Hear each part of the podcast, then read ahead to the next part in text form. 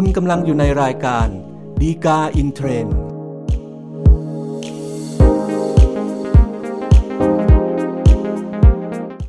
สวัสดีครับท่านผู้ชมท่านผู้ฟังทุกท่านนะครับ กลับมาพบกันอีกครั้งกับรายการฎีกาอินเทรนด์รายการที่นำสาระดีๆ จากคำพิพากษาศาลฎีกา จัดทำโดยกองสารนิเทศและประชาสัมพันธ์สำนักงานศาลยุติธรรมนะครับ สำหรับท่านที่ต้องการติดตามสาระจากเราอย่างทันท่วงทีแล้วก็ไม่ขาดตกบกพร่องนะครับ อย่าลืมกดไลค์กด Follow หรือกด Subscribe หรือติดตามนะครับแล้วแต่ว่าท่านรับชมหรือรับฟังเนี่ยทางช่องทางไหนนะครับสำหรับประเด็นและก็เรื่องราวที่น่าสนใจที่เรานำมาพูดคุยกันในตอนนี้นะครับ ก็จะเป็นเรื่องเกี่ยวกับการทำธุรกรรมผ่านทางเครื่องมือสื่อสารอิเล็กทรอนิกส์แล้วก็ออนไลน์ต่างๆนะครับ เพราะว่าในปัจจุบันอย่างที่เรา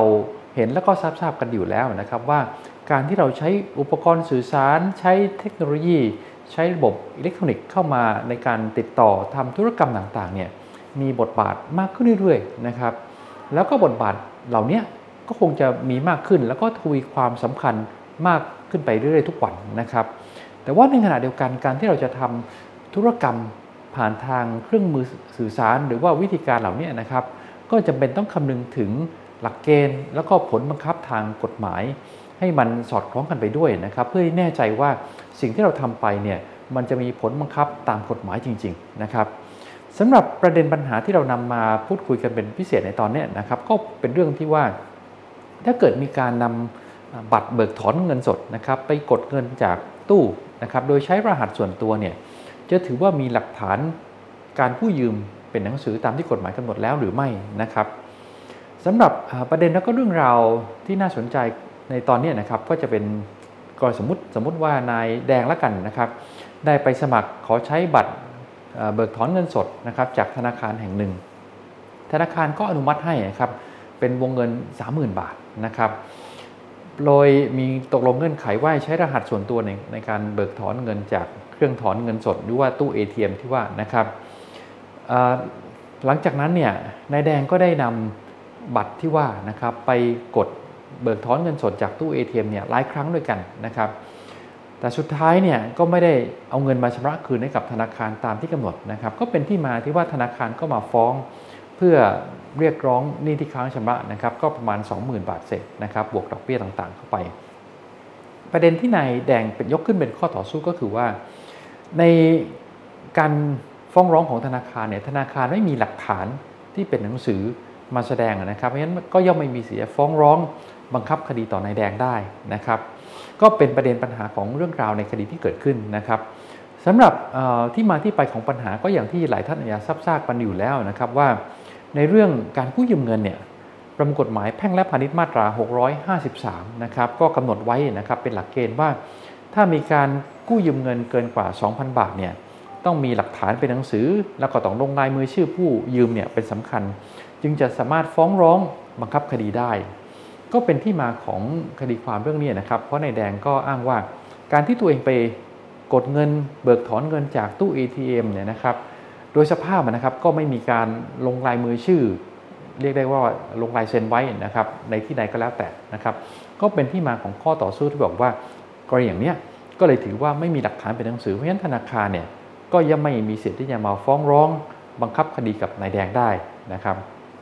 แต่ว่าในเรื่องนี้นะครับเราคงมองเฉพาะในประมวลกฎหมายแพ่งและพาณิชย์อย่างเดียวเนี่ยไม่ได้นะครับ เพราะมีกฎหมายฉบับอื่น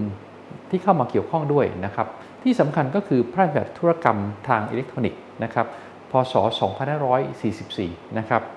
ซึ่งในกฎหมายฉบับนี้เนี่ยกำหนดไว้ในมาตรา 7 นะครับว่าห้ามไม่ให้ปฏิเสธความมีผลผูกพันหรือว่าการบังคับใช้กฎหมายเพียงเพราะว่า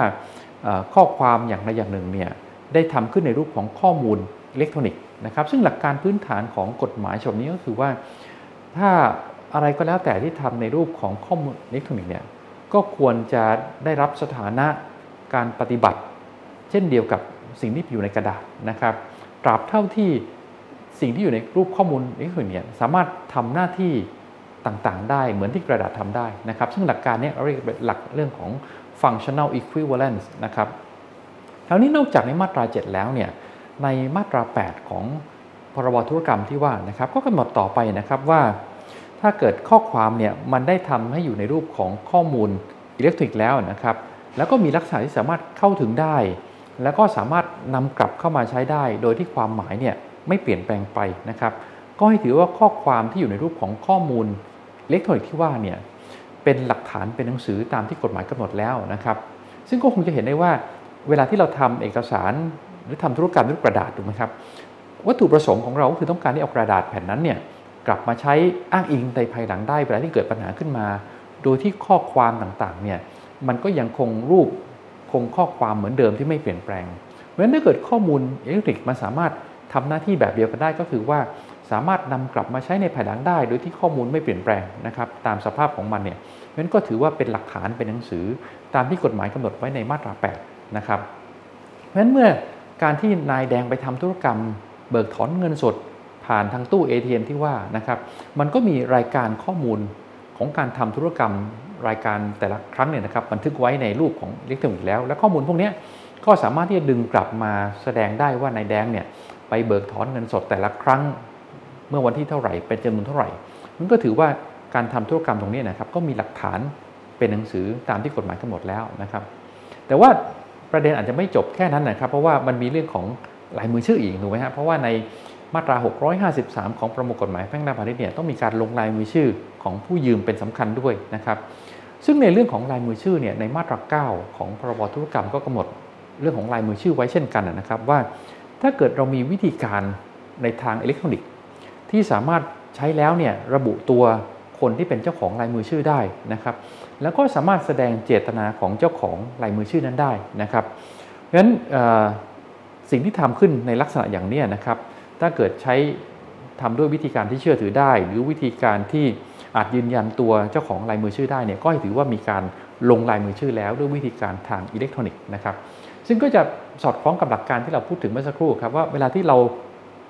เขียนลายเซ็นหรือลงลายมือชื่อที่ว่าเนี่ย วัตถุประสงค์ก็เพื่อที่ยืนยันว่าตัวเราที่เป็นผู้ลงลายมือชื่อเนี่ยเป็นคนที่จะแสดงเจตนาทำธุรกรรมรายนี้จริง ๆ ถูกไหมฮะเพราะฉะนั้นเมื่อมีการใช้วิธีการคล้าย ๆ กันเพียงแต่ทำในรูปของอิเล็กทรอนิกส์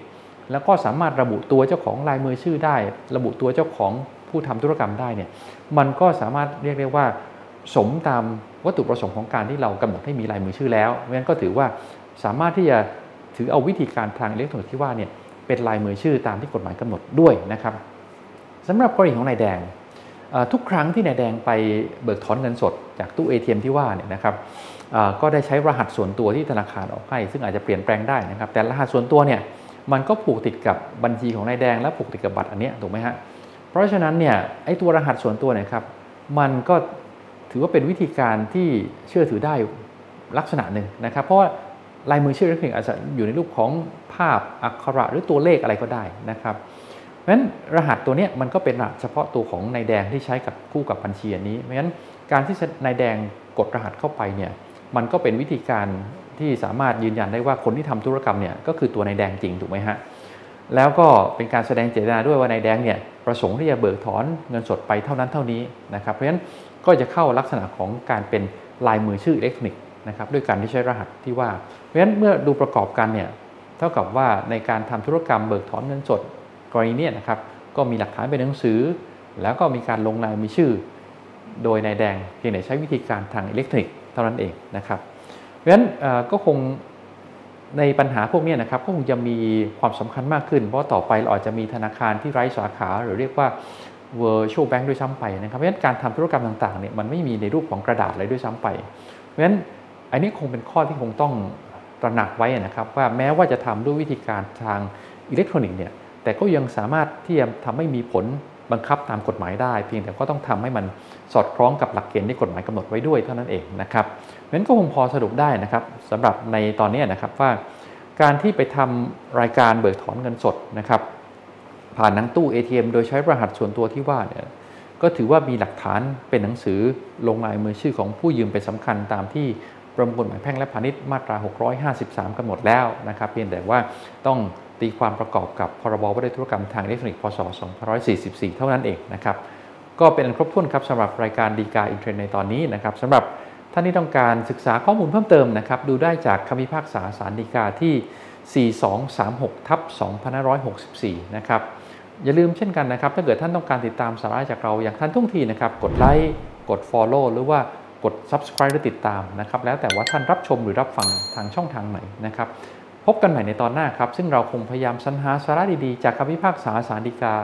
มานำเสนอสู่ท่านผู้ชม ท่านผู้ฟังทุกท่านเช่นเคยครับ พบกันใหม่ในตอนหน้าครับ สวัสดีครับ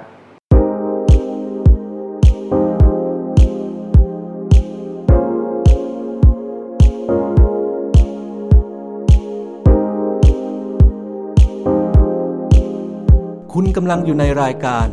ดีกาอินเทรนด์